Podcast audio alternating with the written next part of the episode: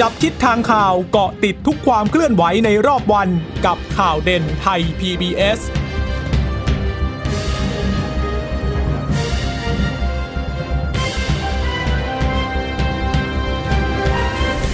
สวัสดีค่ะสวัสดีค่ะต้อนรับสู่จับตาไม่ใช่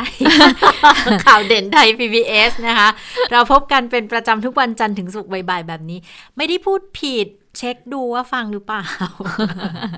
ใช่ค่ะจริงๆก็พูดผิดนะคะก็มาเจอกันเช่นเดิมเหมือนเดิมรายงานข่าวไม่ผิดพลาดแต่ว่าอาจจะโกงกันบ้างเล็กน้อยนะคะข่าวเด่นไทย PBS พบกันจันทร์ถึงศุกร์ 15:00 นถึง 16:00 นนะคะกับดิฉันจีราชาตาเอี่ยมรัศมีและคุณพึ่งนภาคล่องพยาบาลค่ะค่ะคุณผู้ฟังสามารถรับฟังข่าวเด่นไทย PBS ได้นะคะทางเว็บไซต์ thaipbsradio.com หรือว่าจะฟังผ่านทางแอปพลิเคชัน Thai PBS Podcast นะคะจริงๆ Thai PBSก็มีหลากหลายเนื้อหาสาระนะคะที่น่าสนใจทีเดียวนะคะถ้าเกิดว่าคุณผู้ฟังเนี่ยไม่ได้ฟังช่วงเราก็สามารถที่จะติดตามไทย PBS Podcast ได้ด้วยนะคะขายของให้กับน้องๆทีมงานหน่อยเห็นน้องๆทีมงานตั้งใจทำงานในเรื่องของ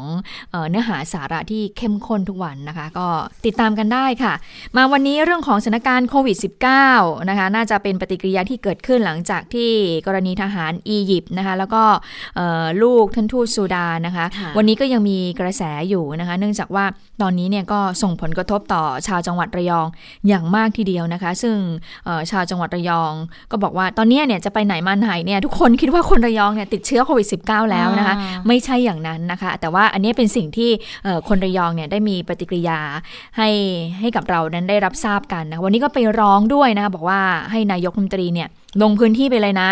และในที่สุดวันนี้เดี๋ยวช่วงเย็นๆนี้แหละนายกรัฐมนตรีก็จะลงพื้นที่ไปพบกับชาวบ้านที่จังหวัดระยองค่ะค่ะก็ถือว่าเป็นพัฒนาการที่ดีนะกับการตอบสนองเหตุการณ์เพราะว่าดิฉันก็คิดอยู่เหมือนกันว่าการจะสร้างความเชื่อมั่นได้อย่างที่เป็นรูปธรรมที่สุดก็คือคนที่เกี่ยวข้องแล้วคนที่มีอำนาจสั่งการจริงๆก็ต้องลงไปในพื้นที่เพราะว่ามันก็จะแสดงให้เห็นว่าให้ความสำคัญกับเหตุการณ์ที่เกิดขึ้นนะแล้วก็มันเป็นความเชื่อมั่นด้วยว่าเหตุลักษณะนี้มันไม่น่าจะเกิดขึ้นอีกแล้วนะคะแต่ว่าเดี๋ยวมาติดตามประเด็นกันต่อเพราะว่าจริงๆตัวนายกเองก็ยอมรับเหมือนกันนะเหมือนบอกว่าเหมือนโดนเครื่องบินอียิปต์ชนเลยอ่ะพูดอย่างนี้เลยเหมือนโดนเครื่องบินอียิปต์ชนเลยอยู่ๆเนี่ยสถานการณ์มันก็กำลังจะไปด้วยดีของมันอยู่ละปรากฏว่ามาเจอเหตุการณ์ในลักษณะนี้อีก2 อาทิตย์เท่านั้นหลังจากที่เริ่มเปิดรับคนต่างชาติให้เข้ามาได้ให้เข้ามาทรานสิตให้เข้ามาในประเทศได้นะคะก็มีเหตุการณ์ลักษณะนี้ขึ้นคือก็เหมือนอย่างที่พูดกันเมื่อวานนะว่ามันก็แง่นึงมันก็อาจจะเป็นเรื่องที่ดีก็ได้ว่ามันเป็นสัญญาณเตือนที่ทำให้เราต้องกลับมารีบฉุกคิดแล้วล่ะว่ามีช่องโหว่มีอะไรที่กลายเป็นข้อผิดพลาดได้ไหมแล้วก็รีบอุดเสียนะคะเพื่อที่จะไม่ให้เกิดเหตุในลักษณะนี้แต่ว่าเหตุที่มันเกิดขึ้นก็แน่นอนมันเสียรางวัลแหละเพราะว่าเราได้รับการยกย่องจากทั่วโลกเลยนะบอกว่าเป็นอันดับที่ 2ที่ควบคุมสถานการณ์ได้ดีก็ไม่รู้เหมือนกันว่าหลังจากนี้มันจะไปกระทบกระเทือนหรือไม่แต่จริงเรื่องการจัดอันดับอะไรทั้งหลายมันคงเป็นเรื่องเล็กแหละเพราะว่าท้ายที่สุดแล้วมันก็อยู่กับความเชื่อมั่นของคนในประเทศด้วยว่าจะเชื่อมั่นกับการอำนวยสถานการณ์ของทางสบคได้อีกหรือไม่หลังจากเกิดเหตุการณ์นี้สบคจะกู้วิกฤตศรัทธาในครั้งนี้ได้อย่างไรนะคะหลังนั้นก่อนหน้านี้ก็พยายามกันมาอย่างเต็มที่นะจนไม่พบการติดเชื้อในประเทศมา50แล้วสิวันนี้ใช่ไหมคะครบ50วันละวันนี้เป็นการแถลงโดยผู้ช่วยโฆษกสบคนะคะที่กระทรวงสาธารณสุขค่ะแพทย์หญิงพันประภายงตระกูลผู้ช่วยโฆษกสบคนะคะก็ได้เปิดเผยบอกวันนี้พบผู้ติดเชื้อรายใหม่5รายนะคะแต่ว่าก็เป็นเชื้อนำเข้าก็คือเป็นคนที่อยู่ที่ State Quarantine นะคะเดินทางกลับมาจากต่างประเทศด้วยดังนั้นผู้ป่วยสะสมตอนนี้ 3,232 ค่ะติดเชื้อในประเทศก็คือ 2,444 แต่ว่าไม่พบเชื้อในประเทศมา50วันติดต่อกันแล้วนะคะเป็นติดเชื้อแล้วก็อยู่ในสถานที่กักของรัฐเนี่ย295คนรายใหม่เป็นใครบ้างกลับมาจากสหรัฐคนหนึ่งสิงคโปร์2แล้วก็สหรัฐอาหรับเอมิเรตส์อีก2คนนะคะรายแรกเนี่ยเป็นผู้หญิงไทยอายุ48ค่ะกลับมาจากสหรัฐถึงไทยวันที่11 กรกฎาคมแล้ว13เริ่มมีอาการละก็คือไม่ได้กลิ่นมีเจ็บคอมีเสมหะก็เลยไปตรวจเชื้อจริงๆเขาอยู่ใน State Quarantine อยู่แล้วก็ไม่รู้ว่ามันการกำหนดตรวจเชื้อณวันนั้นด้วยหรือไม่แต่บอกว่ามีการตรวจเชื้อในวันที่13 กรกฎาคมปรากฏว่า ก็ติดเชื้อ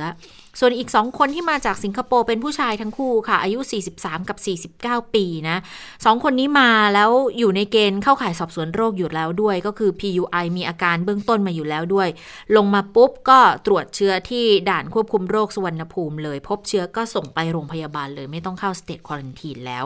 อีก2คนที่บอกมาจาก UAE สหรัฐอาหรับเอมิเรตส์เป็นผู้ชายอายุ27ปีคนหนึ่งและผู้หญิงอายุ35ปีอีกคนหนึ่งค่ะมาถึงตั้งแต่วันที่2แล้วค่ะไปสเตทควอรันทีนอยู่ที่ชลบุรีไม่มีอาการนะคะแล้วเพิ่งมาตรวจพบเชื้อในวันที่13กรกฎาคมนี้เองนะคะ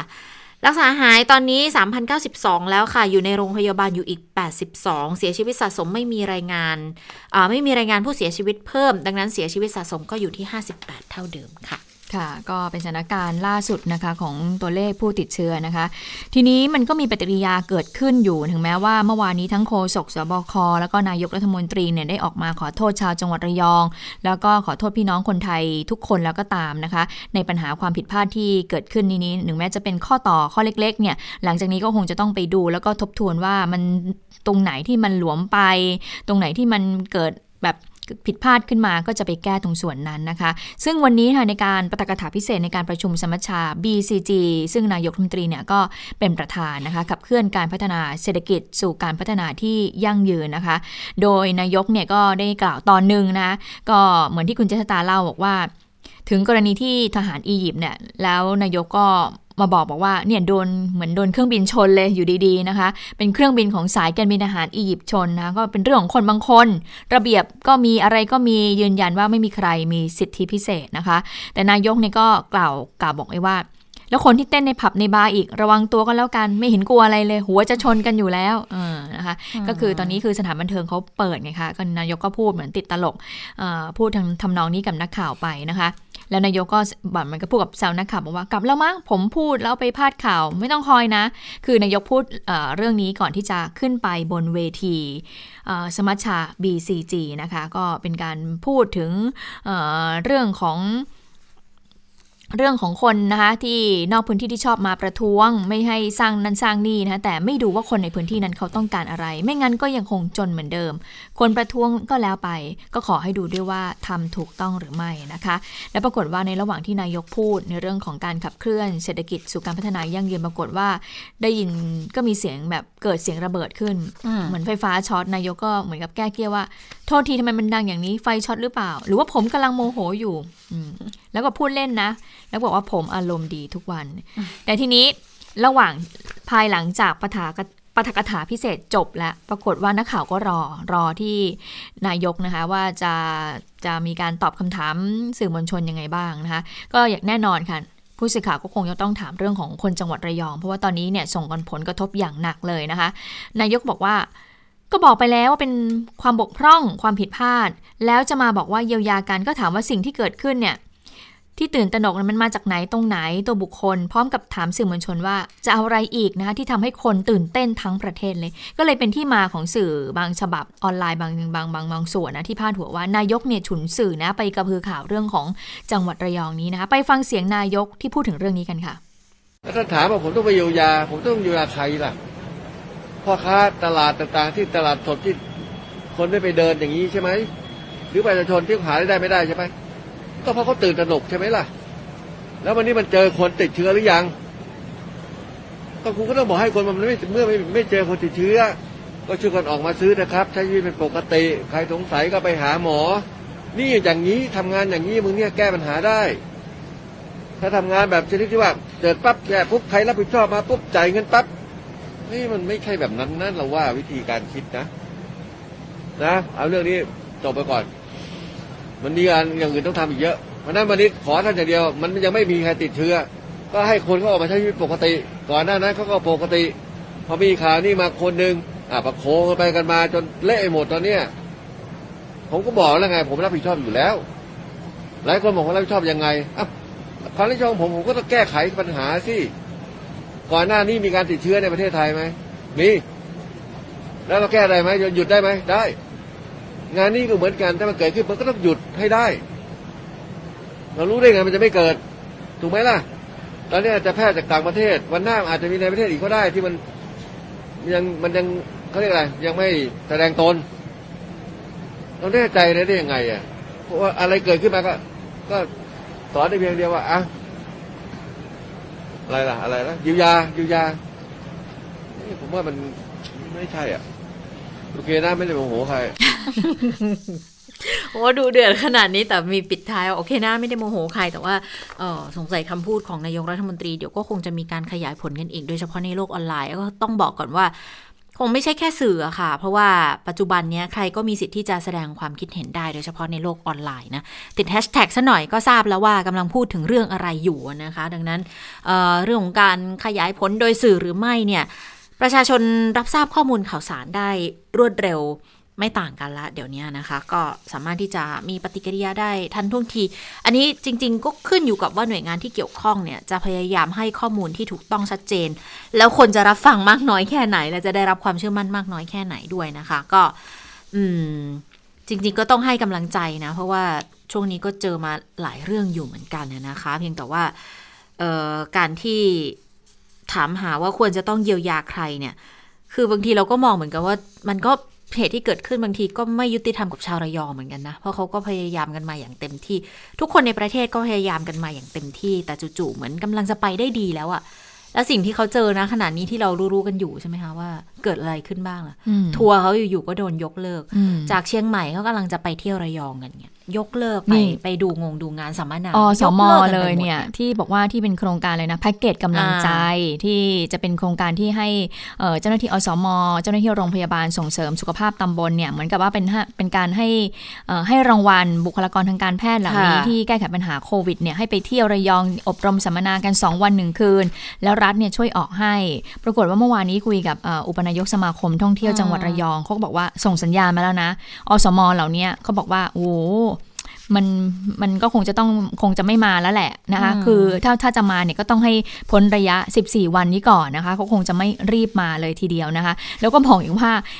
อสมข้างนอกเข้าพื้นที่ไม่ได้ใช่ไหมอสมจังหวัดระยองก็ออกไปไหนไม่ได้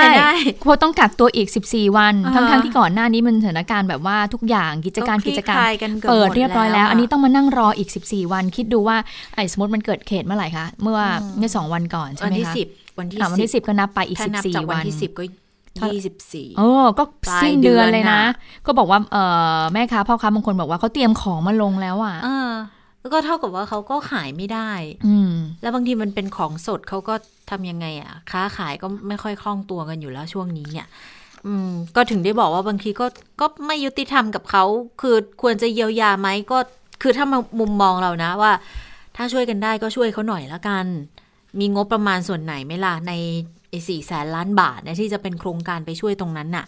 มีโอกาสไหมมีความเป็นไปได้หรือเปล่าคือจริงๆอ่ะคือเราก็ไม่ได้ฟังแล้วเราก็รู้มันไม่มีใครอยากให้เกิดขึ้นนะแต่ว่าด้วยภาวะของความเป็นผู้นำท่านนายกไม่ใช้เสียงโทนเมื่อสักครู่นี้ท่านนายกบอกว่าผมไม่ได้โกรธนะผมไม่ได้โกรธแต่ฟังเสียงดุเดือดมากเลยค่ะท่านนายกค่ะทีนี้เมื่อฟังเสียงนายกแล้วเนี่ยเราไปฟังเสียงของชาวจังหวัดระยองหน่อยไหมคะเพราะว่าวันนี้เนี่ยเขาก็เดินทางไปยื่นหนังสือร้องเรียนถึงพลเอกประยุทธ์จันทร์โอชานะคะที่ทำเนียบรัฐบาลก็บอกว่าเนี่ยมันปัญหาที่เกิดขึ้นก็ส่งผลกระทบต่อชาวจังหวัดระยองแล้วนะคะที่ต้องทำมาหากินในส่วนนี้นะแล้วก็เรียกร้องให้นายกเนี่ยยกเลิกการมีข้อยกเว้นแก่บุคคลต่างชาติที่เข้ามาในราชอาณาจักรโดยที่ไม่ต้องกักตัว14วันไปฟังเสียงของชาวจังหวัดระยองกันค่ะกว่า 90% นะคะของโรงแรมโดนแคนเซิลร้านค้าที่เตรียมสั่งของมาเพื่อจะขายในช่วงหยุดยาวสิ้นเดือนนี้ตอนนี้ไม่มีนักท่องเที่ยวมาแล้วค่ะนักท่องเที่ยวก็ไม่มาชาวระยองก็ออกไปไหนไม่ได้เพราะว่าทุกคนคิดว่าชาวระยองเนี่ยเป็นเชื้อโรคหมดแล้วไปไหนก็จะติดโควิดดิฉันไม่ต้องการการขอโทษผ่านทีวีคุณต้องไปขอโทษประชาชนชาวระยองที่ระยองไปมองหน้าคนระยองแล้วขอโทษแล้วมองตาดิว่าทำได้ไหมแล้วคุณต้องออกมาทำโดยมีความเป็นรูปธรรมว่าจะไม่รับชาวต่างชาติออกมาเข้ามาในประเทศไทยโดยที่ไม่กักตัว14วันอีกไม่ว่าจะกรณีใดๆดิฉันไม่ยอมรับคำว่ายกเว้นชาวระยองยอมรับไม่ได้กับคำว่ายกเว้นเพราะว่า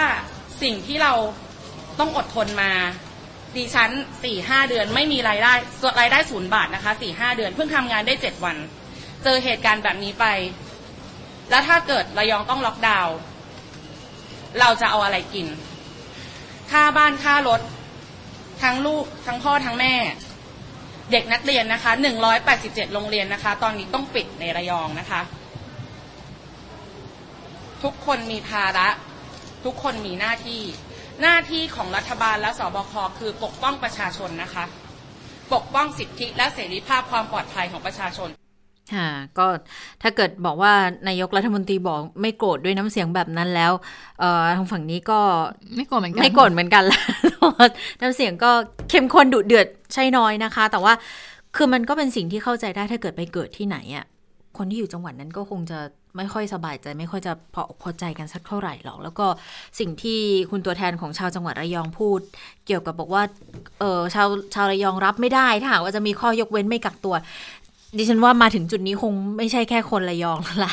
ทั้งประเทศก็คงจะไม่ต้องการให้มีการข้อยกเว้นสำหรับกลุ่มใดกลุ่มหนึ่งที่จะไม่กักตัวแล้วนะคะโดยเฉพาะพอเกิดเหตุการณ์แบบนี้เนี่ยผลสะเทือนที่เกิดขึ้นคงไม่ใช่แค่จังหวัดระยองแต่ที่บอกว่าให้ไปมองหน้าชาวระยองไปขอโทษโดยตรงเนี่ยก็มีความเป็นไปได้นะเพราะว่าเดี๋ยววันนี้4โมงค่ะ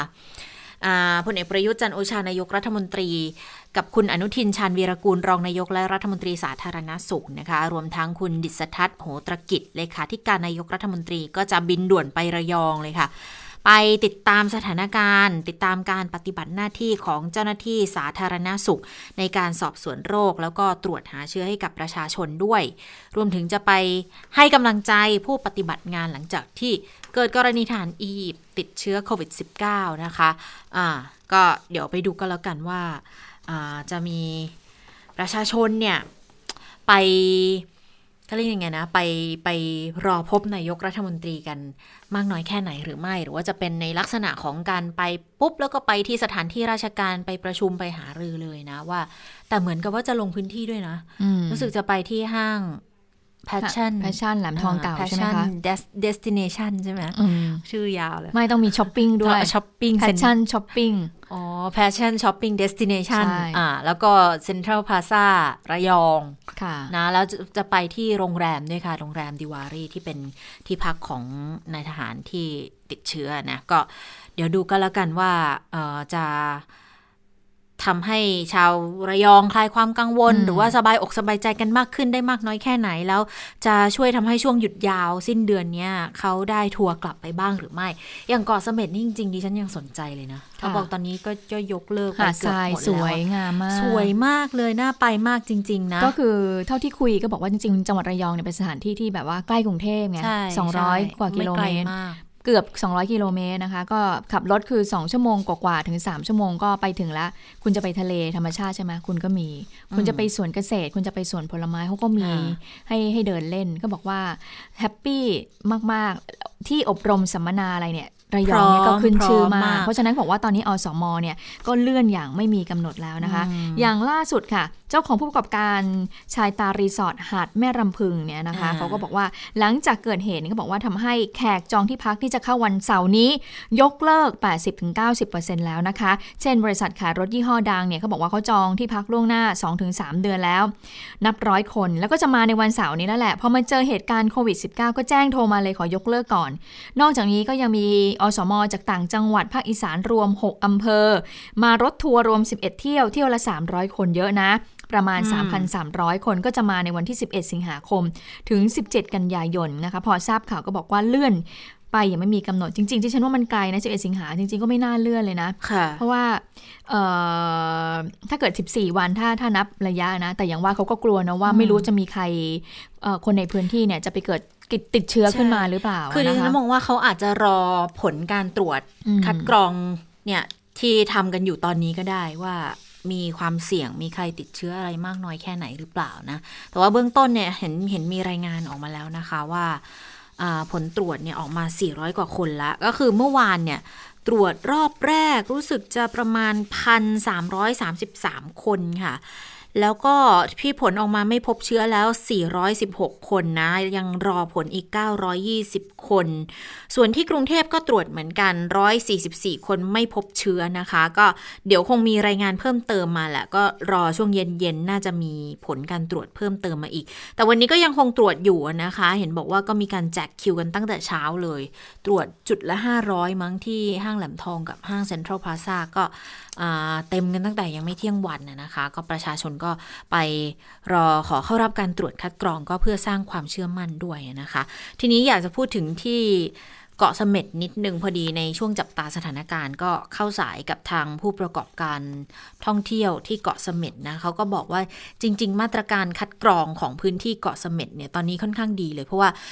เกาะเสม็ดเนี่ยอยู่ในอุทยานเขาลำย่าด้วยใช่ไหมคะดังนั้นพื้นที่อุทยานเนี่ยเขาก็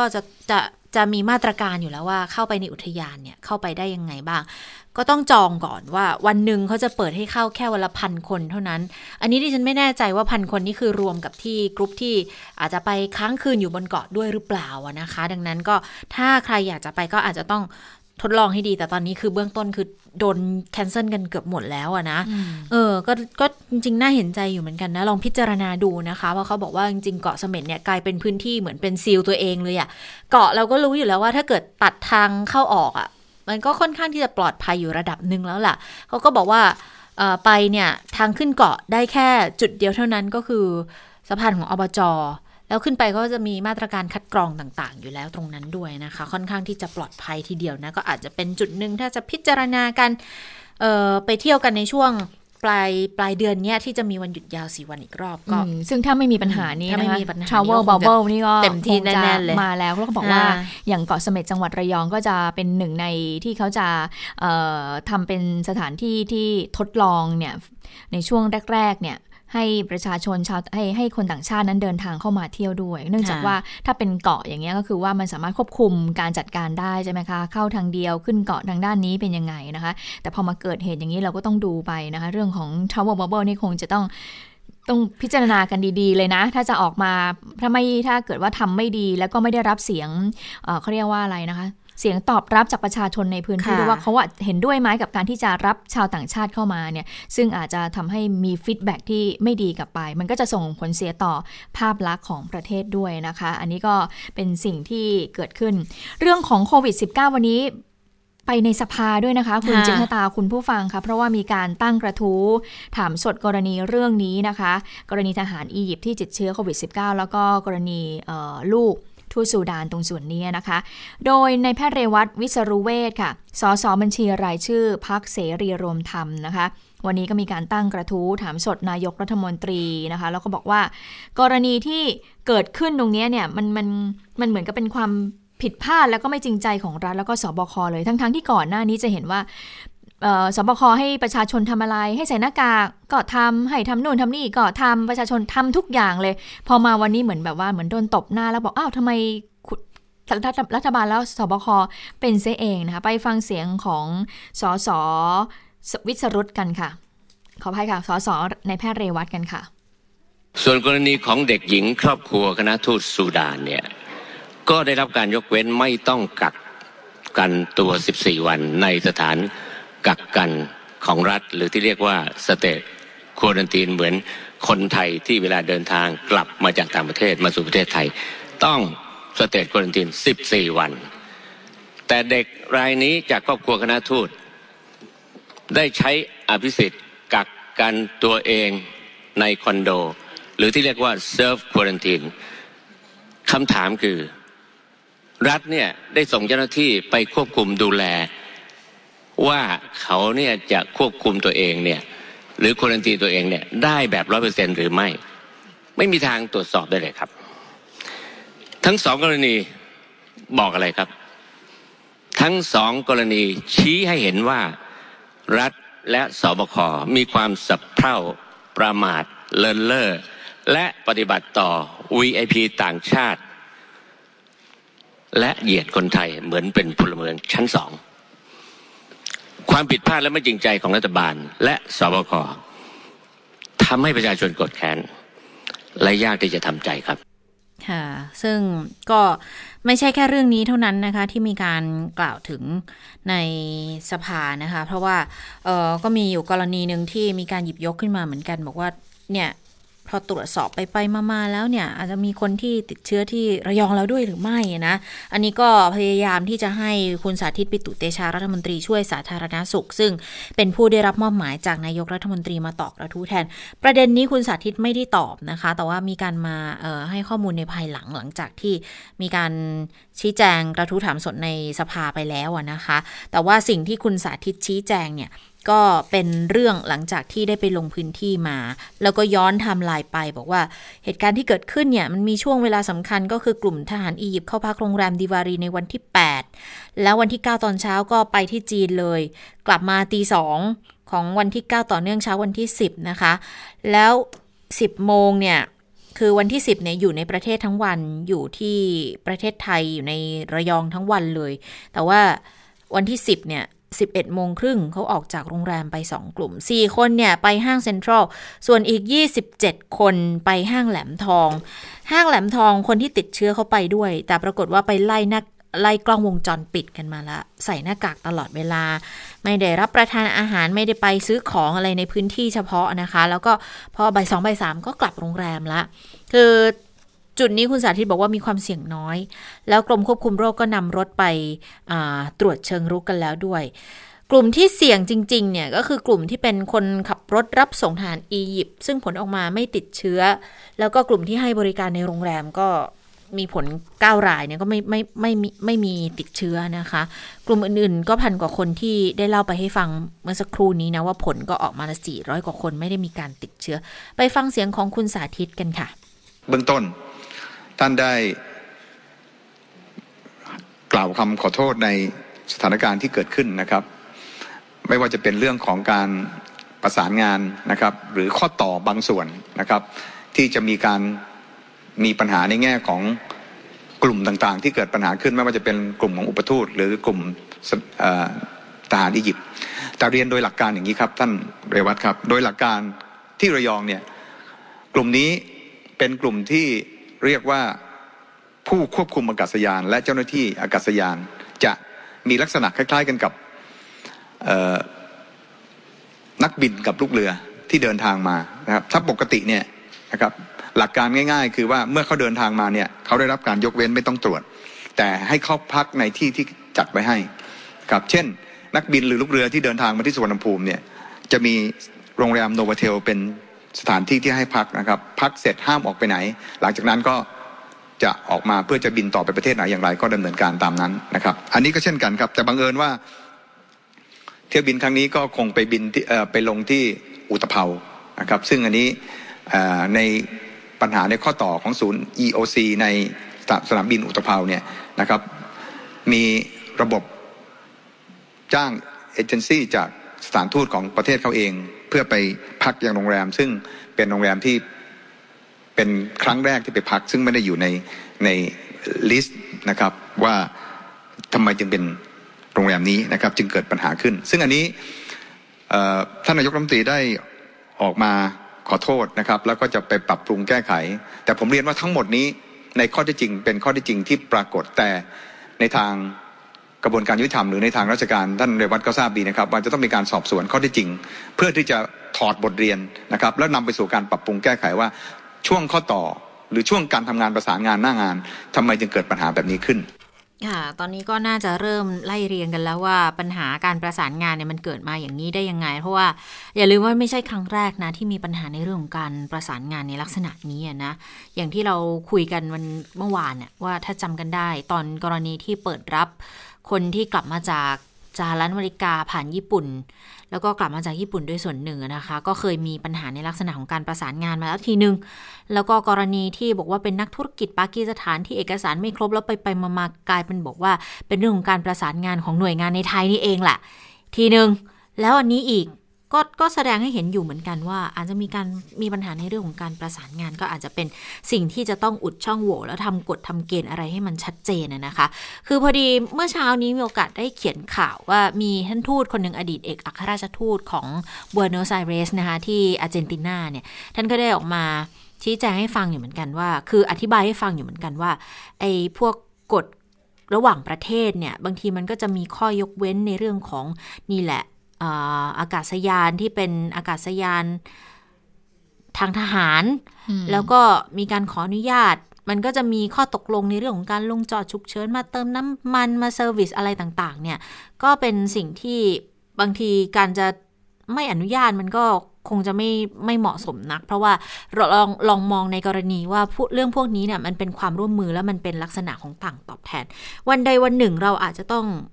ขับเครื่องบินแล้วผ่านแล้วอาจจะต้องไปลงจอดที่อียิปต์ก็ได้ซึ่งท่านทูตท่านยกตัวอย่างชัดเจนเลยบอกว่าอย่างกรณีที่ไปรับคนกลับมาจากแอฟริกาใต้เนี่ยเราก็มีเที่ยวบินที่รับคนไทยกลับมาจากอียิปต์รับคนไทยกลับมาจากซูดาน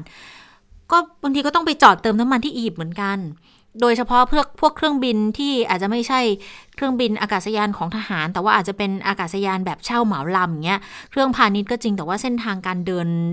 อากาศน่ะมันไม่ได้เป็นเส้นทางแบบการบินพาณิชย์ดังนั้นกฎพวกนี้มันก็มีความจำเป็นดังนั้นการที่เราจะไม่ให้จอดเลยเนี่ยมันก็คงจะเป็นไปไม่ได้เพียงแต่ว่าให้จอดแล้วมันก็ต้องมีข้อกำหนดที่ชัดเจนออกมาก่อนเป็นแนวปฏิบัติออกมาเลยบอกว่ากี่ชั่วโมงไม่ให้กันให้อยู่แต่บนเครื่องได้ไหมหรือว่าถ้าจะออกมาก็ต้องอยู่ในสถานที่ปิดสถานที่จำกัดแล้วต้องมอบหมายให้ชัดเจนบอกว่าใครมีหน้าที่จะต้องไปเฝ้าดูไม่ให้เขาออกมาอย่าง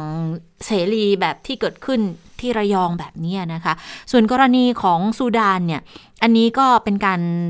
อธิบายมาเหมือนกันว่าคือเอกสิทธิ์ทางการทูตโดยข้อตกลงระหว่างประเทศอยู่แล้วเนี่ยทูตครอบครัวอุปทูตนักการทูตต่างๆเขามีเอกสิทธิ์ทางการทูตเขาก็สามารถไปกักตัวในสถานที่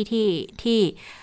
สถานทูตของเขาจัดหาเอาไว้ได้เพียงแต่ว่าถ้าเราไม่ต้องการให้เป็นแบบนั้นเราก็ต้องบอกเขาให้ชัดเจนตั้งแต่ต้นไงว่าถ้าต่อไปนี้จะให้เป็น ASQ นะหรือว่า Alternative State Quarantine เนี่ยก็ต้องบอกให้ชัดเลยบอกว่าไม่สามารถไปอยู่แบบคอนโดอะไรแบบนี้ได้นะก็ถึงได้บอกว่าจริงๆตอนที่ที่กระทรวงการต่างประเทศเนี่ยประสานงานกันเนี่ยมีการพูดยังไงกันตั้งแต่ต้นแล้วสิ่งที่ควรจะชัดเจนอีกอย่างหนึ่งก็คือกรณีที่พอตรวจเชื้อเจอที่สุวรรณภูมิแล้วอะทำไมถึงยังปล่อยให้ออกมาจนกลับไปบ้านได้อีกแล้วค่อยไปโรงพยาบาลกันเองสิ่งที่เกิดขึ้นมันน่าจะเป็นในลักษณะที่ว่าเจอปุ๊บอ่ะก็ต้องไปโรงพยาบาลทางครอบครัวด้วยหรือไม่อันนี้ก็เป็นสิ่งหนึ่งที่ทางท่านทูตเนี่ยเขาก็ได้อธิบายไว้เบื้องต้นว่าคือจริงๆมันก็เป็นไปตามกฎระหว่างประเทศแหละกับการที่เป็นทูตเข้ามาแล้วเขาอาจจะได้เอกสิทธิ์อะไรบางอย่างมันไม่ได้เป็นลักษณะของ VIP ทั้งหมดแต่ว่าเป็นลักษณะต่างตอบแทนเราไปเราก็จะได้สิทธิ์นี้เหมือนกันเพียงแต่ถ้ามีเงื่อนไขใดพิเศษภายใต้กฎหมายฉุกเฉินกฎหมายเฉพาะกิจเนี่ยคือก็ต้องชี้แจงให้ชัดเจนนะคะดังนั้นก็พอประกอบกันแล้วมันก็ค่อนข้างชัดเหมือนกันนะว่ามันเป็นเรื่องของการประสานงานภายในนี่แหละที่ทำให้เกิดปัญหาขึ้นค่ะซึ่งปมเรื่องนี้นะคะมันจะต้องมีคนรับผิดชอบนะคะก็มีการถามมาตั้งแต่เมื่อวันก่อนแล้วนะคะจนมาวันนี้เนี่ยก็เสียงก็ยังคงดังขึ้นนะคะในการแถลงข่าวที่กระทรวงสาธารณสุขวันนี้เนี่ยก็มีข่าวออกมาตั้งแต่ช่วงต้นๆแล้วแหละตั้งแต่เช้าบอกว่าวันนี้อธิบดีกรมควบคุมโรคเนี่ยจะมีการแถลงเองนะคะซึ่งตอนแรกเนี่ยทางไทย PBS ก็นึกว่าทางปกติเราจะแถลง11ใช่ไหมเราก็นึกว่าหลังจากที่คุณหมอแพทย์หญิงพันประภาเนี่ยได้แถลงเสร็จเนี่ยอธิบดีกรมควบคุมโรคก็จะแถลงต่อเลยแต่ปรากฏว่าคงยังไม่พร้อมนะก็เลยทางไทย PBS ก็เลยไม่ได้ถ่ายทอดสดแต่ว่าก็มีการถ่ายทอดทาง Facebook เหมือนกันนะคะซึ่งวันนี้คุณหมอสุวรรณชัยวัฒนายิ่งเจริญชัยอธิบดีกรมควบคุมโรคก็ได้มีการพูดถึงเรื่องของทหารอียิปต์ติดเชื้อไวรัสโคโรนาแล้วก็กรณีของเด็กหญิงลูกอุปทูตซูดานนะคะก็บอกว่าหลังจากที่ได้มีการตรวจสอบความชัดเจนในเหตุการณ์นี้แล้วนะคะก็บอกว่าก็มี2ประเด็นแรกก็คือเรื่องของการฝ่าฝืนมาตรการของทหารอียิปต์และ2ก็คือโรงแรมที่พำนักเนี่ยไม่มีระบบการควบคุมไม่ให้ออกนอกพื้นที่หรือไม่ให้ฝ่าฝืนมาตรการที่เป็นไปตามราชการกำหนดได้อย่างเพียงพอนะคะก็เลยมีคำสั่งที่จะย้ายหัวหน้าด่านคุมโรคติดต่อระหว่างประเทศนะคะไปฟังเสียงของอธิบดีกรมควบคุมโรคกันค่ะเมื่อเราได้ลงไปตรวจสอบนะครับจะมีความชัดเจนของกรณีที่เกิดเหตุการณ์นี้มีแค่2ประเด็นเท่านั้นเองนะครับก็คือเรื่องการฝ่าฝืนมาตรการนะครับของกลุ่มทหารอียิปต์กับการที่โรงแรมที่พำนักกักนั้นเนี่ยไม่มีระบบควบคุมไม่ออกนอกสถานที่หรือไม่ฝ่าฝืนมาตรการนะครับ ที่เป็นไปตามที่ราชการกำหนดเนี่ยอย่างดีพอนะครับเพราะนั้นนะครับในส่วนที่อยู่ในอำนาจหน้าที่ของผมนะครับที่เป็นอธิบดีกรมควบคุมโรคนะครับทางด้านนี้เนี่ยได้มีการตั้งคณะกรรมการเพื่อสืบข้อเท็จจริงนะครับในเหตุการณ์โดยรวมทั้งหมดนะครับและในอำนาจหน้าที่ของผมนั้นเนี่ยนะครับผมได้พิจารณาให้มีการย้ายนะครับหัวหน้าด่านควบคุมโรคติดต่อระหว่างประเทศนะครับแล้วก็ผู้ปฏิบัติงานทั้งหมดนะครับที่สนามบินอุตภาวนะครับให้ออกไปก่อนนะครับพร้อมกับนะครับให้บุคลากรนะครับจากสำนักงานป้องกันควบคุมโรคที่6นะครับที่มีที่ตั้งที่อยู่ชลบุรีนั้นจัดบุคลากรเข้าไปปฏิบัติหน้าที่แทนเรียบร้อยแล้วนะครับทางด้านนี้ขณะเดียวกันนะครับได้มีการกำหนดนะครับให้เลขาคณะกรรมการโรคติดต่อจังหวัดระยองนะครับทางด้านนี้เนี่ยได้ดำเนินการจัดการนะครับให้ทุกโรงแรมหรือสถานที่กักนะครับจะต้องดำเนินการใน3เรื่องนะครับโดยเข้มงวดก็คือด้านบริหารจัดการนะครับจะต้องมีผู้ตัดสินใจหรือมีผู้บัญชาการเหตุการณ์ในการควบคุมนะครับหากมีคนที่จะต้องมากักกันนะครับด้านนะครับความปลอดภัยหรือ security นะครับทางด้านนี้เนี่ยหรือความมั่นคงนะครับที่จะต้องมีระบบควบคุมนะครับให้ผู้ที่ถูกกักกันเนี่ยต้องทำตามกฎหมายหรือมาตรการโดยเคร่งครัดนะครับและก็ด้านสุดท้ายนะครับก็จะเป็นด้านทางการแพทย์และสาธารณสุขนะครับที่จะเน้นในเรื่องของการป้องกันควบคุมโรคเนี่ยโดยเข้มงวดนะครับค่ะนอกจากนี้นะคะคุณหมอสุวรรณชัยยังบอกอีกว่าเหตุการณ์นี้ถือว่าเป็นบททดสอบสำคัญค่ะเพราะว่าตอนนี้เนี่ยเราก็มีการผ่อนปรนถึงระยะที่5แล้ว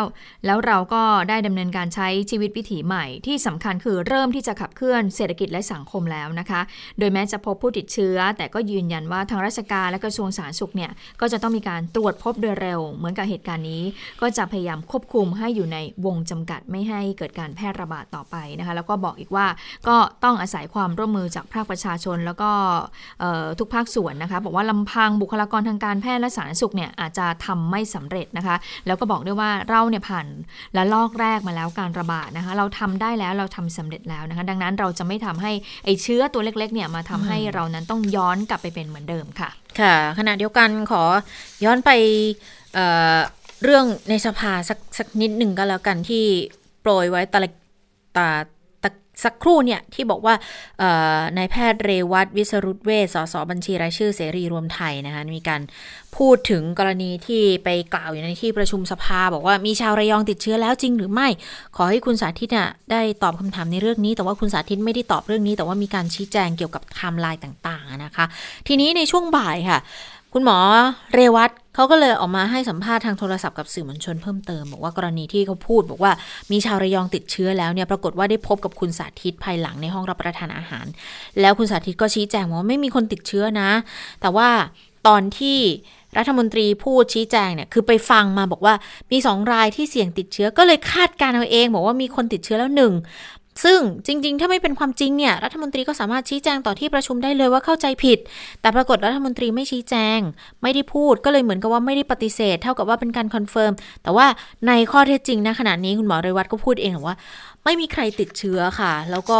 ตอนหลังเนี่ยอย่างที่ได้รายงานให้คุณผู้ฟังได้ฟังไปแล้วว่าก็มีการออกมาให้ข้อมูลแล้วนะจากคุณสาธิตปิตุเตชะเกี่ยวกับเรื่องของผลการตรวจเชื้อชาวระยองในวันแรกที่ 1,000 กว่าคนแล้วก็400กว่าไม่พบเชื้อแล้วยังรอผลอีก900กว่าคนเนี่ยนะคะส่วนวันนี้ก็ยังคงมีการกำหนดให้คนที่เขามีความไม่สบายใจเนี่ยให้ไปตรวจเชื้อได้ต่อนะคือวันนี้เนี่ยมีการตรวจอีก900คนด้วยกันนะคะค่ะในไหนสภาก็ต่ออีกนิดนึงนะคะวันนี้คุณพิธาลิ้มเจริญรัตน์หัวหน้าพรรคก้าวไกลนะคะพร้อมด้วยสสพรรคก้าวไกลเนี่ยก็ได้มีการพูดถึงกรณีนี้นะคะก็คือพูดนอกรอบไม่ได้พูดในสภานะคะถึงกรณีที่รัฐบาลนั้นละหลวมทางการทูตแล้วก็การทหารจนนำมาสู่การระบาดของเชื้อโควิด -19 นี้นะคะโดยบอกว่าพรรคก้าวไกลเนี่ยก็พยายามที่จะใช้กลไกทางสภาเนี่ยขอข้อมูลแล้วก็ข้อเท็จจริงจากรัฐบาลว่าสิ่งที่เกิดขึ้นนั้นเป็นอย่างไรแล้วก็มีมาตรการที่จะรับผิดชอบอย่างไรแต่ก็ไม่ได้รับคำตอบที่น่าพึงพอใจจากรายงานที่จังหวัดระยองกลุ่มที่ได้รับผลกระทบนั้นกว้างขวางมากมีการปิดโรงเรียนปิดโรงแรมปิดห้างที่ใหญ่ที่สุดในระยอง2แห่งกระทบต่อกลุ่มคนทำงานพนักงานแล้วก็ผู้ประกอบการห้างสินค้ามากทีเดียวนะคะแล้ว ก็บอกด้วยว่าแล้วเนี่ยเปิดเทอมมายังไม่ถึง2อาทิตย์เลยนักเรียนก็ต้องมาปิดอีกแล้วนะคะรวมไปถึงกลุ่มคนกลางคืนด้วยที่ขณะนี้เนี่ยก็ยังไม่ได้รับการเยียวยาก็เลยบอกมาวันนี้เลยยิ่งสิ้นหวังเลยนะคะก็บอกว่าในวันที่รู้ข่าวในที่บอกว่าพบทหารอียิปต์เนี่ยไปเดินเล่นที่ห้างเขาบอกว่าตอนเย็นวันนั้นนะคนไม่ออกจากบ้านเลยนะคนจังหวัดระยองไม่ออกจากบ้านเลยนะคะก็เลยส่งผลกระทบมากเลยคุณพิธายังบอกว่ากรณีของทูตที่จังหวัดกรุงเทพมหานครนะที่กรุงเทพประชาชนยังต้องการคำตอบนะก็คือ1จริงหรือไม่ว่าครอบครัวทูตถูกตรวจพบตั้งแต่สนามบินว่าติดเชื้อแล้วแต่ไม่ได้ไปโรงพยาบาลแต่กลับเข้าพักที่คอนโดได้ซึ่งต้องมีคำตอบว่าทำไมสถานทูตไม่สามารถที่จะกักตัวคณะทูตที่เข้ามาในประเทศไทยได้อันนี้ก็เป็นคำถามนะแต่เมื่อสักครู่นี้คุณจิตตาคงจะอธิบายให้ฟังไปบ้างแล้วนะคะ2กรณีที่เป็นแขก VIP หรืออภิสิทธิชนที่เข้ามาในประเทศมีจำนวนเท่าไหร่ที่ได้รับการยกเว้นให้เข้าประเทศได้แล้วพักอาศัยอยู่ที่ไหนบ้างและ3ก็คือไฟที่กลับจากซูดานเนี่ยซึ่งเข้ามาพร้อมกับคณะของครอบครัวคณะทูตเนี่ยประมาณ200กว่าคนและเข้าข่ายเฝ้าระวัง47คนมีผู้ติดเชื้อ12คนจริงหรือเปล่าก็เลยบอกว่าอยากให้นายกแล้วก็หน่วยงานที่เกี่ยวข้องเนี่ยชี้แจงโดยเร็วที่สุดนะและสิ่งสำคัญเลยก็คือกระบวนการรับผิดก็คือท่านเนี่ยมีพรกฉุกเฉินเต็มอำนาจนะแต่ความรับผิดชอบกลับเป็นศูนย์เลยนะคะจึงขอแนะนำให้ท่านนายกบอกว่าอย่างน้อยต้องมี3มาตรการที่จะแก้ไขปัญหาก็คือว่าต้องชัดเจนว่าสิ่งที่ผ่านมาเนี่ยผิดพลาดอย่างไรนะคะสองก็คือท่านต้องไม่เป็นลิงแก้แหต้องแยกให้ออกระหว่างสิทธิทางการทูตกับคนไทยที่อาศัยอยู่ในอียิปต์แล้วก็ประเทศต่างๆนะคะที่ยังต้องการความช่วยเหลือจากประเทศไทยอยู่นะคะสามก็คือเรื่องของการเยียวยาประชาชนโดยบอกว่าเงิน400,000 ล้านที่จะฟื้นฟูเยียวยาประชาชนเนี่ยที่บอกว่าจะไปเน้นเรื่องของการเกษตรเป็นเรื่องดีแต่ว่ามันไม่ตรงกับจุดประสงค์ตรงกับคำว่าเยียวยาและฟื้นฟูจากภัยโควิด -19 นะคะพอพูดถึงเรื่องของเงิน400,000 ล้านบาทตอนนี้ก็เงียบไปเลยนะคุณชะตาค่ะก็เห็นรู้สึกเขาจะแถลงกันเป็นรายสัปดาห์หรือเปล่าเพราะว่าจะได้ยินข่าวตอนไปปลายสัปดาห์อีกรอบหนึ่งนะคะว่าพิจารณาไปถึงไหนอย่างไรแล้วนะคะแต่ว่าในกรณีที่คุณพิธาเขาหยิบยกขึ้นมาตั้งคำถามเนี่ยหลายคนก็คงสงสัยเหมือนกันว่านี่มัน2ครั้งแล้วนะที่เกิดกรณีนี้ระหว่างที่มีการบังคับใช้พรกฉุกเฉินอยู่สรุปแล้วคือใช้แล้วได้อำนาจเต็มอยู่แล้วทำไมถึงยังมีเหตุการณ์ในลักษณะนี้แล้วยังจำเป็นต้องใช้อีกหรือเปล่านะแล้วก็บอกจะชอบย้ำนะว่าการใช้พรกฉุกเฉินเนี่ยเป็นการบูรณาการหน่วยงานร่วมกันแต่ว่าการบริหารจัดการที่ผ่านมามันสะท้อนว่าก็กลายเป็นว่าการประสานงานก็ยังคงมีปัญหาอยู่ก็เลยเป็นในลักษณะนี้แหละแล้วก็เสร็จแล้วก็ใครที่โดนเด้งอ่ะคนที่อยู่ในพื้นที่นะขณะนี้แต่นี้ไม่รวมผู้ว่านะขอยืนยันอีกทีนะคะว่าไม่รวมถึงผู้ว่าที่มีชื่อว่าถูกยกย้ายไปอยู่นครปฐมที่ออกมาจากครม.เมื่อวานนี้นะเพราะว่าผู้ว่าเนี่ยเขาทำกันมาตั้งหลายเดือนแล้วนะคะแล้วก็เป็นไปตามวงรอบแล้วตัวผู้ว่าระยองเนี่ยนั่งเก้าอี้นี้มา4 ปีแล้วด้วยนะก็ถึงรอบที่จะต้องย้ายแล้วนะคะก็เป็นวงรอบพอดีแต่ว่าเป็นจังหวะเวลาที่อาจจะทำให้เกิดข้อสังเกตได้จริงๆนั่นแหละนะคะแต่สำหรับเรื่องของการนี่แหละที่คุณพิธาสอบถามมาว่าออกมาให้ชัดเจนสิขอดูหน่อยว่าตอนนี้เนี่ยมีคนที่เข้ามาในลักษณะของ VIP ใช้เอกสิทธิ์ทางการทูตเนี่ยมากน้อยแค่ไหนแล้วนะคะแต่ว่าอันนี้ก็อาจจะยังไม่มีการตอบมาให้ชัดเจนแต่เรื่องนึงที่มีความชัดเจนนั่นก็คือเกี่ยวกับเรื่องของเอกสิทธิ์ทูตและผู้ติดตามแล้วล่ะว่าน่าจะต้องมีการปรับในกรณีที่เกิดขึ้นนี้แล้วนะคะก็เป็นการพูดมาจากทางคุณอนุทินชาญวีรกูลรองนายกรัฐมนตรีและรัฐมนตรีว่าการกระทรวงสาธารณสุขนะคะก็ที่พูดเรื่องนี้ก็บอกว่าก็ยืนยันว่าไม่มีใครอยากให้เหตุการณ์แบบนี้เกิดขึ้นหรอกแต่ว่าการปรับเกณฑ์เอกสิทธิ์เข้าออกประเทศของกลุ่มทูตของกลุ่มอุปทูตเนี่ยจากนี้จะมีการทบทวนในส่วนของเอกอัครราชทูตค่ะบอกว่าให้ไปพำนักในโฮมควอรันทีนเท่านั้นส่วนผู้ติดตามคู่สมรสเจ้าหน้าที่อื่นๆต้องอยู่สเตทควอรันทีนค่ะก็ยอมรับเหมือนกันว่าทุกฝ่ายเสียใจกับเรื่องที่เกิดขึ้นแล้วคงจะต้องกลับมาทบทวนเกิดข้อผิดพลาดณจุดใดก็เท่ากับว่าตัวเอกอัครราชทูตผู้มีอำนาจเต็มเนี่ยยังคงได้รับสิทธิ์ในการพักแบบโฮมควอรันทีนอยู่แต่ฉันไม่แน่ใจแล้วว่าจะต้องมีคนเป็นเหมือนเลซองไปติดตามด้วยไหมคือประสานงานแล้วก็คอยดูแลในเรื่องของการโฮมควอรันทีนก็ ก็คือดูให้ครบว่าท่านอยู่ในสถานที่กักครบ14วันด้วยหรือไม่แต่คู่สมรสเจ้าหน้าที่ระดับอื่นๆก็จะรวมถึงอุปทูตและทางครอบครัวที่ติดตามด้วยนะคะก็คงต้องอยู่ใน state quarantine หรือว่าจะเป็น alternate state quarantine ก็คงจะแล้วแต่ว่าจะมีการจัดการในเรื่องนี้อย่างไรแต่ก็คิดว่าคงจะไม่น่าจะเกิดข้อผิดพลาดขึ้นแล้วล่ะเพราะว่าในเรื่องของการจัดหาสถานที่ของทางกระทรวงการต่างประเทศหรือใดๆก็ตามเนี่ยก็ค่อนข้างที่จะมีความมีประสบการณ์ในเรื่องการจัดหาในลักษณะนี้อยู่แล้วคือในส่วนนี้ส่วนตัวนะดิฉันมองว่าในแง่ของทูตของอะไรอย่างเงี้ยไม่น่ากังวลค่ะพูดคุยกันด้วยความเข้าใจเนี่ยด้วยสัมพันธภาพอันดีระหว่างประเทศเนี่ยพันธะระหว่างประเทศเนี่ยเข้าใจกันได้อยู่แล้วแหละเพียงแต่ว่าในกรณีที่เป็นเนี่ยคนติดเครื่องหรือว่านักธุรกิจก็ไม่น่ายากนะนักธุรกิจโดยเฉพาะในกลุ่มที่เขาต้องเข้ามาหลายวันจริงๆเขาก็อยากเข้ามาแล้วเขาก็ยอมที่จะปฏิบัติตาม ASQ ด้วยซ้ำใช่ไหมอันนี้ก็ไม่น่ายากหรอกแต่ว่ามันจะมีปัญหาก็ตรงคนติดเครื่องค่ะว่าคุณจะต้องบอกไหมว่าถ้าไม่เกิน8ชั่วโมงไม่ต้องลงจากเครื่องนะหรือยังไงหรือว่าลงมาได้อยู่ในพื้นที่จำกัดที่จัดไว้เฉพาะในพื้นที่ส่วนหนึ่งของเทอร์มินอลไหมหรือว่าถ้าเกิดต้องค้างกัน1คืนเนี่ยแล้วใครจะเป็นคนดูแลสถานที่จะเป็นยังไงอันนี้อาจจะต้องเพิ่มความชัดเจนอีกส่วนหนึ่งนะคะค่ะไปดูเรื่องของโครงการเราเที่ยวด้วยกันนิดนึงนะคะวันนี้ก็เป็นการเปิดลงทะเบียนวันแรกเขาบอกว่าวันนี้เนี่ยเปิดลงทะเบียนวันแรกราบรื่นดีเว็บไซต์ไม่ล่มนะคะก่อนหน้านี้ก็มีการคาดการณ์ว่าโอ้โหคนต้องแห่มากเลยเพราะว่าเขามีการจำกัด5ล้านคืนใช่ไหม5ล้านห้องตรงส่วนนี้นะคะดิฉันก็ไม่รู้ว่าส่วนหนึ่งมันเป็นผลกระทบจากเรื่องของสถานการณ์ที่เกิดขึ้นด้วยหรือเปล่าที่ทำให้คนบอกว่าโอ้ยอย่าพึ่งเลยอย่าชะลอเรื่องของการไปเที่ยวดีกว่าไหมนะคะล่าสุดนะคะก็มีการเปิดเผยจากคุณลวรนต์แสงสนิทผู้อำนวยการสำนักงานเศรษฐกิจการคลังก็พูดถึงมาตรการนี้ในเที่ยวปันสุกนี้นะคะบอกว่าตั้งแต่เปิดให้ลงทะเบียนตั้งแต่เช้านะคะจนถึงเวลา 11:30 น.มีผู้ลงทะเบียนแล้วกว่า 1.5 ล้านคนนะคะการลงทะเบียนก็ราบรื่นดีไม่มีปัญหาระบบล่มส่วนโรงแรมที่มีใบอนุญาตประกอบธุรกิจโรงแรมนะคะก็มีผู้มาลงทะเบียนแล้ว 4,000 แห่งขณะที่ร้านอาหารก็มี 10,000 แห่งนะคะตอนแรกสสค.ก็ประเมินว่าจะมีคนมาลงทะเบียนวันละ1ล้านคนแต่ว่าวันนี้มีผู้ลงทะเบียนเกินกว่าที่ประเมินไว้ก็ถือว่าเป็นเรื่องดีค่ะค่ะแล้วค่ะได้เวลาของต่างประเทศแล้วนะคะคุณสาวรักษ์อยู่ในสายแล้ววันนี้ยังพักร้อนอยู่แต่ว่าด้วยความคิดถึงคุณผู้ฟังก็เลยส่งเสียงกันตามสายผ่านมานะคะสวัสดีคุณสาวรักษ์ค่ะสวัสดีค่ะค่ะสวัสดีค่ะคุณผู้ฟังสวัสดีทั้งสองท่านค่ะก็ช่วงนี้เมืองไทยมีเรื่องร้ายๆเยอะเลยนะวันนี้ต่างประเทศขอเริ่มต้นด้วยข่าวดีบ้างนะคะอ๋อมีข่าวดีด้วยเหรอคะเรื่องของวัคซีนนะคะเป็นวัคซีนตัวนี้เนี่ยผลิตโดยบริษัทModerna ค่ะก็เป็นบริษัทของสหรัฐอเมริกานะคะข่าวดีก็คือว่า27กรกฎาคมนี้เขาจะเริ่มการทดสอบในมนุษย์ใน final stage ก็คือในขั้นสุดท้ายแล้วนะคะคือการทดสอบวัคซีน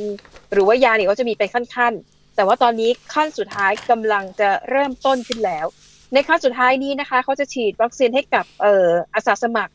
30,000 คนด้วยกันนะคะแล้วก็วิธีฉีดเนี่ยคือเขาจะให้ทั้งวัคซีนที่เป็นตัวจริงแล้วก็ฉีดยาที่เขาเรียกว่ายาหลอกนั่นเองนะคะก็บอกว่าผลการทดสอบวัคซีนตัวนี้ในเบื้องต้นนะคะรอบแรกเนี่ยที่มีอาสาสมัคร45คนปรากฏว่าผลออกมาดีน่าพอใจนะคะสามารถไปกระตุ้นภูมิคุ้มกันร่างกายให้ต่อต้านทานกับเชื้อโควิด-19 ได้ถือว่าเป็นหนึ่งในวัคซีนที่มีความก้าวหน้าค่อนข้างมากนะคะแต่ว่าอันนี้คือข่าวดีนะว่ามีความหวังแต่ว่าข่าวที่ไม่ค่อยดีสักเท่าไหร่เพราะว่าการทดสอบในครั้งนี้ใช้เวลานานเป็นปีเลยนะคะดังนั้นแม้ว่าจะเริ่มต้น27กรกฎาคมนี้แต่กว่าการทดสอบจะแล้วเสร็จก็คือเดือนตุลาคม2565อีกปีกว่าๆเลยนะคะแต่อย่างไรก็ดีก็ยังพอมองเห็นแสงสว่างที่ปลายอุโมงค์กันอยู่บ้างนะคะแล้วก็ไปต่อที่เรื่องของฮ่องกงกับสหรัฐแล้วก็จีนถือว่าเป็นข่าวใหญ่สำหรับวันนี้นะคะเพราะว่าอันนี้เป็นผลสืบเนื่องมาจากตอนที่รัฐบาลจีนประกาศใช้กฎหมายความมั่นคงกับฮ่องกงแล้วนะคะก็ทำให้นานาชาติเนี่ยออกมาต่อต้านบอกว่ากฎหมายฉบับนี้เนี่ยมันลิดรอนสิทธิเสรีภาพแล้วก็มันทำให้ฮ่องกงไม่ใช่อยู่ในสถานะของ1ประเทศ2ระบบอีกแล้วแต่นี่มันคือส่วนหนึ่งของจีนนะคะ และก็ล่าสุดค่ะโดนัลด์ทรัมป์ประธานาธิบดีสหรัฐอเมริกานะคะก็ได้ลงนามในคำสั่งว่าจากนี้ไปฮ่องกงนั้นถือว่ายุติสิ้นสุดสถานะพิเศษแล้วนะคะโดยมองว่าคืออันนี้เป็นกฎหมายใหม่นะคะที่มองว่าสหรัฐโดยกระทรวงการต่างประเทศจะทบทวนสถานะของฮ่องกงทุกๆปีว่ายังเข้าข่ายว่ามีสิทธิเสรีภาพไหมนะคะแล้วก็ตอนนี้เห็นว่าไม่ใช่แล้วสถานการณ์เปลี่ยนไปดังนั้นสิทธิพิเศษที่ฮ่องกงได้นะคะตั้งแต่ปี1984ก็จะหายไปทีนี้พอสถานะพิเศษหายไปนั่นหมายความว่าที่โดนแน่ๆก็คือเรื่องของสิทธิประโยชน์ทางการค้าทางภาษีสิทธิประโยชน์ในการนำเข้าส่งออกทั้งหลายไม่มีเหลืออีกแล้วนะคะเท่ากับอเมริกาปฏิบัติกับจีนอย่างไรก็จะปฏิบัติกับฮ่องกงในสถานะเท่าเทียมกันนั่นหมายความว่าสงครามการค้าที่มีอยู่ตอนนี้และกำลังจะเกิดขึ้นอีกครั้งในอนาคตเนี่ยฮ่องกงก็จะโดนไปด้วยนะคะซึ่งประเด็นนี้เนี่ยดิฉันเคยได้สอบถามกับนักวิชาการแล้วว่าถ้าหากอเมริกาใช้วิธีนี้จริงซึ่งถือเป็นการลงโทษทั้งจีนและฮ่องกงนะใครจะเจ็บ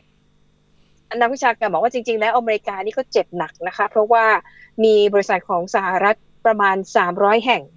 เขาไปลงทุนอยู่ในฮ่องกงแล้วความพิเศษของฮ่องกงเนี่ยด้วยความที่มีสถานะพิเศษนั่นหมายความว่าจะเป็นศูนย์กลางในการแลกเปลี่ยนเงินตราสินค้าอาจจะสั่งจากจีนสั่งผลิตจากจีนมาพักไว้ที่ฮ่องกงแล้วจากฮ่องกงส่งออกไปขายในยุโรปหรือในตะวันตกเขาจะได้สิทธิพิเศษด้านภาษีตรงนี้แหละค่ะนะคะแต่ว่าตอนนี้สิทธิประโยชน์ที่ว่านั้นไม่มีแล้วแม้แต่ประเทศจีนเองก็มีบริษัทเอกชนหลายพันแห่งเลยนะคะที่ไปตั้งสำนักงานอยู่ในฮ่องกงโดยต้องการสิทธิพิเศษเหล่านี้ก็จะเสียเหมือนกันก็จะสูญเสียสถานะพิเศษเหล่านี้เหมือนกันอันนี้ก็ต้องถือว่าหยิกเล็บมันก็เจ็บกันไปหมดนะคะคือเจ็บทุกฝ่ายเลยฮ่องกงเองก็แย่อาจารย์มองว่าสถานะแบบนี้เนี่ยคนที่จะได้ประโยชน์น่าจะเป็นสิงคโปร์เพราะว่าด้วยความที่เป็นศูนย์กลางด้านการเงินนะคะเรื่องของการทำธุรกิจการค้าคล่องตัวรัฐบาลมีออกกฎหมายที่เอื้อต่อการทำธุรกิจแล้วก็เรื่องของภูมิศาสตร์ซึ่งเป็นจุดที่แบบเอาสินค้ามาลงพักสินค้าเพื่อนำส่งต่อไปประเทศอื่นๆเนี่ยสิงคโปร์อาจจะได้เปรียบตรงจุดนี้นะคะอันนี้ก็ประเด็นที่ต้องดูกันต่อไปถามว่าผลกระทบตอนนี้ที่เกิดขึ้นแล้วก็คือนิวยอร์กไทมส์ค่ะนิวยอร์กไทมส์นะคะล่าสุดมีรายงานบอกว่าตอนนี้ค่ะได้ย้ายพนักงานบางส่วนนะคะโดยเน้นในส่วนที่ทำในส่วนของดิจิตอลมีเดียย้ายจากฮ่องกงไปอยู่ที่กรุงโซลของเกาหลีใต้แล้วนะคะเนื่องจาก1คือกังวลเรื่องของเสรีภาพในการนำเสนอข่าวเขากลัวว่าไอ้กฎหมายความมั่นคงที่จีนมาใช้เนี่ยนะคะกับฮ่องกงมันจะส่งผลกระทบต่อการทำหน้าที่สื่อมวลชนด้วยหรือไม่เพราะว่าในประเทศจีนในจีนแผ่นดินใหญ่เองอย่างก่อนหน้านี้รัฐบาลจีนได้เล่นงานสื่อมวลชนของอเมริกาหลายสำนักเลยนะคะทั้งเพิ่มความเข้มงวดในการออกใบอนุญาตเช่นอยู่ดีก็มาบังคับว่าสื่อมวลชนแต่ละสังกัดจะมีพนักงานได้ไม่เกินเท่านั้นเท่านี้คนอะไรแบบเนี้ยดังนั้นนิวยอร์กไทมส์นี่ซึ่งถือว่าเป็นหนึ่งในสื่อที่ได้รับความน่าเชื่อถือสูงมากนะคะก็ตัดสินใจว่าจะต้องย้ายพนักงานส่วนหนึ่งไปอยู่ที่เกาหลีใต้แทนนะคะแต่เขาไม่ได้บอกรายละเอียดนะว่าย้ายทั้งหมดกี่คนแต่ว่าก็ต้องย้ายแหละนะคะแล้วก็ปิดท้ายด้วยประเด็นโควิด -19 ในฮ่องกงอีกเหมือนกันฮ่องกงนี่ก่อนหน้านี้เขารับมือกับโควิด -19 ได้ค่อนข้างดีนะคะแต่หลังจากที่เรื่องกลับมาดำเนินชีวิตตามปกติก็มีการระบาดที่ตัวเลขเพิ่มขึ้นอย่างชนิดที่ทางการฮ่องกงเองไม่ค่อยสบายใจนะคะก็พบการติดเชื้อรายใหม่ในประเทศเนี่ยต้นสัปดาห์นี้เจอไป52คนแล้วในจำนวนนี้41คนนี่คือระบาดในฮ่องกงเองฮ่องกงนี่เขาบอกว่าถ้าระบาดรอบนี้นี่คือรอบที่3นะคะคือเขาผ่านรอบที่1รอบที่2ไปแล้วตอนนี้ฮ่องกงก็เลยเข้มงวดอีกนะคะ1คือจากเดิมเนี่ยกำหนดให้การชุมนุมกันทำได้ไม่เกิน50คนตอนนี้เหลือแค่4คนเท่านั้นรวมตัวกันได้ไม่เกิน4คนส่วนร้านอาหารทั้งหลายนะคะตั้งแต่ 6:00 นจนถึง 5:00 นของอีกวันจะต้องให้บริการคือซื้อกลับเท่านั้นไม่ให้นั่งทานในร้านนะคะแล้วก็มีธุรกิจที่ไม่จำเป็นอีกหลายอย่างที่ต้องปิดให้บริการอีกรอบหนึ่งนะคะอันนี้ก็เป็นสถานการณ์ความคืบหน้าในฮ่องกงค่ะ ค่ะทั้งหมดนี้ก็คือข่าวเด่นไทย PBS วันนี้นะคะเราทั้ง3คนลาไปก่อนสวัสดีค่ะสวัสดีค่ะสวัสดีค่ะ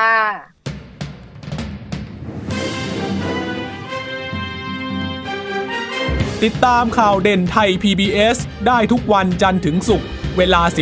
นทางไทย PBS Digital Radio